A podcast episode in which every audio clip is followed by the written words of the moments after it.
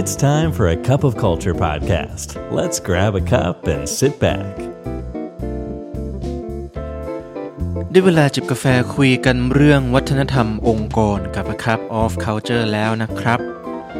สวัสดีครับ ขอต้อนรับคุณผู้ฟังเข้าสู่กาแฟแก้วที่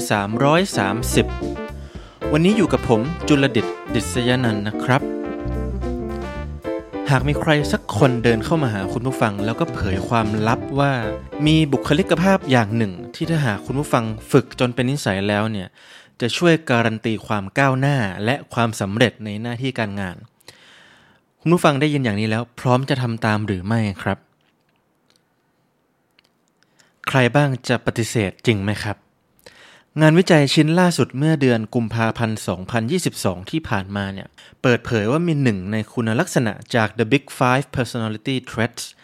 ที่ไม่ว่าคุณจะมีพื้นฐานนิสัยหรือบุคลิกภาพอย่างไร คุณก็ควรมีตัวนี้ประกอบด้วย แต่ก่อนที่ผมจะเฉลยว่าแล้วตัวนั้นน่ะคืออะไร เรามาทำความรู้จักกับคุณลักษณะทั้ง 5 ที่ถูกใช้อย่างแพร่หลายทั่วโลกนี้กันก่อนนะครับ The Big Five หรือชื่อเต็มก็คือ The Big Five Scientific Model of Personality Traits คือคำคุณลักษณะ 5คำที่ใช้อธิบายคนคนหนึ่ง ในภาพใหญ่นะครับ ว่าคนคนนั้นเป็นอย่างไร เพื่อช่วยใช้ประกอบการตัดสินใจเลือกงานที่ใช่ ประกอบการดำเนินชีวิต หรือให้บริษัทได้วางคนให้ถูกกับงาน หรือที่เราพูดกันว่า put the right man to the right job นะครับคำทั้ง 5 นี้เนี่ยก็จะประกอบไปด้วย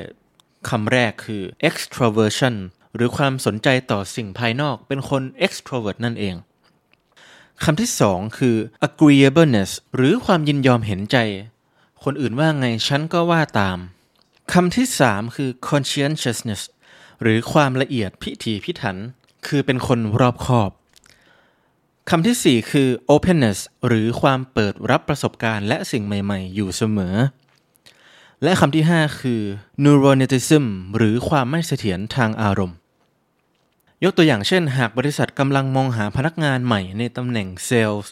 ที่ต้องพบปะพูดคุยกับลูกค้า ก็ย่อมต้องการมองหาคนที่อาจจะมีบุคลิกภาพแบบ extroversion หรือ openness หรือทั้งสองอย่างผสมกันเป็นต้นนะครับ คุณผู้ฟังเมื่อได้เห็นคำคุณลักษณะทั้ง 5 แล้วเนี่ย คิดว่าข้อไหนคือคำตอบที่เราจะมาขยายความกันในวันนี้ครับ ผมเฉลยเลยนะครับ ผลงานวิจัยที่ได้กล่าวถึงข้างต้นเนี่ยชี้ว่า agreeableness หรือความยินยอมเห็นอกเห็นใจ เป็นบุคลิกภาพที่จะช่วยยกระดับขีดความสามารถในการทำงาน ทั้งยังนำพาใครก็ตามที่มีลักษณะนิสัยแบบนี้ ไปสู่ความสำเร็จทั้งในหน้าที่การงานและชีวิตส่วนตัวได้ครับการเป็นคนที่มักจะยินยอมหรือเห็นอกเห็นใจผู้อื่นหรือ แคร์คนอื่นเป็นพิเศษเนี่ย ก็ไม่ได้หมายความว่าคุณต้องยอมคนอยู่ฝ่ายเดียว หากแต่สะท้อนถึงการที่คุณเป็นคนที่เข้ากับผู้อื่นได้ง่าย ให้ความร่วมมือเป็นอย่างดีอยู่เสมอ ในทางกลับกันเนี่ยสิ่งเหล่านี้แหละก็ทำให้คนอื่นรู้สึกว่าคุณเองก็เป็นคนที่พวกเขาก็เข้าหาได้ง่าย เช่นเดียวกัน คนที่มีบุคลิกภาพแบบ agreeableness นี้ยังมักเป็นคนที่มองโลกในเชิงบวกเอาไว้ก่อน ก่อนที่จะตั้งแง่แล้วก็วิพากษ์วิจารณ์นะครับ งานวิจัยชิ้นนี้ยังได้ขยายความคำว่า agreeableness เนี่ยออกมาเป็นอีก 8 ธีมหลัก เรียกว่า the eight general themes เพื่อเราเข้าใจอย่างถ่องแท้ว่าความยินยอมเห็นอกเห็นใจ มันส่งผลดีต่อตัวบุคคล ตลอดจนองค์กรได้อย่างไรนะครับธีมแรกครับ self transcendence คือคนแบบนี้เนี่ยมีความสามารถในการชี้แนะแนวทางให้กับตนเอง และผู้อื่นไปสู่การเติบโตได้อย่างไร้ขีดจำกัด ผมขอขยายความความหมายของคำว่าการชี้แนะแนวทางให้กับตนเอง ก็คือมักจะพูดกับตัวเอง คุณผู้ฟังอาจจะเคยได้ยินคำว่า self talk นะคืออาจจะเป็นช่วงตื่นนอนแล้วทำเป็นสิ่งแรก หรือจะเก็บไว้ทำเป็นสิ่งสุดท้ายก่อนนอน คล้ายๆ กับการนั่งทำสมาธิคือเราทบทวน พูดคุยกับตัวเอง ย้อนกลับไปทบทวนสิ่งที่เกิดขึ้นระหว่างวัน มีสิ่งดี ๆ อะไรที่เราอยากจะต่อยอดเพื่อทำให้ตนเองเอ่อเป็นคนที่ดีขึ้นในทุกๆวัน หรือมีสิ่งอะไรที่เราอยากจะกลับไปแก้ไข แล้วเตือนตัวเองว่าไม่อยากทำอีก นี่ก็คือนิยามของคำว่า self transcendence นะครับธีมที่สองคือคำว่า contentment คือเป็นคนมีความสำราญใจ พอใจกับสิ่งที่ตนเองมีอยู่ accept life as it is ทั้งยังสามารถปรับตัวเข้ากับสภาพแวดล้อมใหม่ๆ ได้เป็นอย่างดีอีกด้วยครับธีมที่ 3 คือ relational investment เป็นคนมีแรงบันดาลใจที่จะรักษาความสัมพันธ์อันดีกับคนรอบข้างอย่างต่อเนื่องธีมที่ 4 คือ teamwork คือให้ความร่วมมืออย่างเข้าใจและทำงานอย่างมีประสิทธิภาพร่วมกับผู้อื่น เพื่อบรรลุเป้าหมายร่วมกัน พูดอีกนัยหนึ่งก็คือเป็น team player ที่ดีนะครับธีมที่ 5 work investment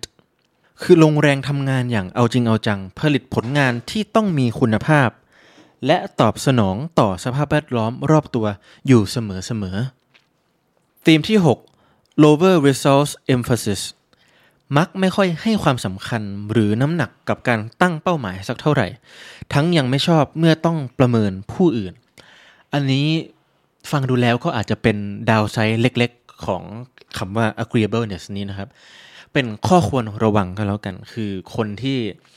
เห็นอกเห็นใจผู้อื่น ก็มักจะไม่คอนฟรอนต์หรือว่าวิพากษ์วิจารณ์ผู้อื่นอย่างตรงไปตรงมา ซึ่งก็ไม่ได้หมายความว่าหากคุณกำลังพยายามพัฒนาความเป็น agreeableness นี้ นี่เป็นสิ่งที่คุณจะต้องไม่ทำนะครับ เพียงแต่ว่ารู้ไว้ก็ดี เพราะเมื่อไหร่ที่คุณบทที่คุณจะต้องแสดงความคิดเห็นต่าง หรือต้องวิจารณ์ผู้อื่น ประเมินผู้อื่นอย่างตรงไปตรงมา คุณก็จะสามารถเตือนตัวเองให้ต้องทำให้ได้ธีมที่ 7 คือ social norm orientation หรือการให้ความสำคัญกับการปฏิบัติต่อผู้อื่นอย่างเคารพ ยินดีที่จะทำตามกฎระเบียบของสังคม โดยไม่คิดฝ่าฝืน พูดง่ายๆคือเป็นคนที่ปฏิบัติตัวตามคันลองคลองธรรม ไม่พายเรือสวนกระแสของสังคมนั่นเองนะครับ และธีมที่ 8 คือ social integration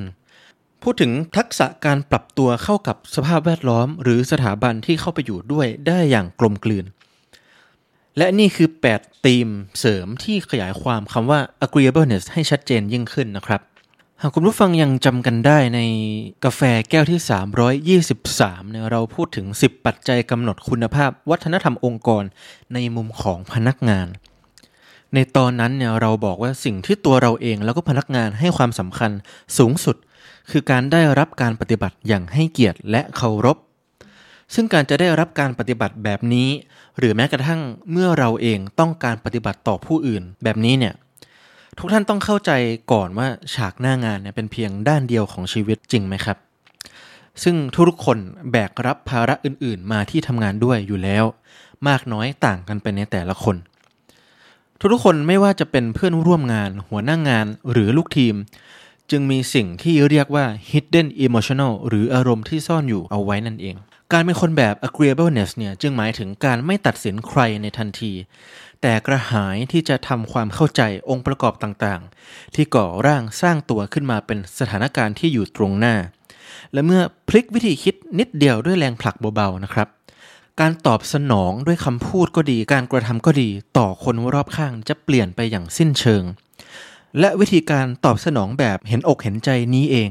ที่จะนำไปสู่วัฒนธรรมองค์กรแบบ collaboration อย่างเอาใจใส่ในที่สุดนะครับ สุดท้ายนี้ก็ไม่ได้หมายความว่าทุกท่านจะต้องละทิ้งความเป็นตัวของตัวเอง เพื่อมาฝึกเป็นคน agreeableness อย่างเดียว แต่ในทางกลับกันสังคมหรือทุกๆ องค์กรเนี่ยจำเป็นจะต้องประกอบไปด้วย คนที่มีความแตกต่างหลากหลายทั้งทางความคิด ทัศนคติ และลักษณะนิสัยอย่างสมดุล จึงจะสามารถเดินหน้าต่อไปได้อย่างมีประสิทธิภาพและสร้างสรรค์ เพียงแต่ว่าหากทุกๆ คนล้วนมีความเห็นอกเห็นใจผู้อื่น หรือลองมองสิ่งต่างๆ ในมุมของผู้อื่นดูว่า แล้วหากเป็นเราที่อยู่ในสถานการณ์เดียวกันนั้นเนี่ยจะตอบสนองเหมือนหรือต่างไปอย่างไร สังคมของเราก็คงจะน่าอยู่ขึ้นไม่น้อยเลยทีเดียวนะครับ วันนี้กาแฟหมดแก้วแล้วครับ อย่าลืมนะครับ ไม่ว่าเราจะตั้งใจหรือไม่ก็ตามวัฒนธรรมองค์กรก็จะเกิดขึ้นอยู่ดี แล้วทำไมเราไม่มาออกแบบและสร้างวัฒนธรรมองค์กรที่เราอยากเห็นกันล่ะครับ ขอบคุณครับ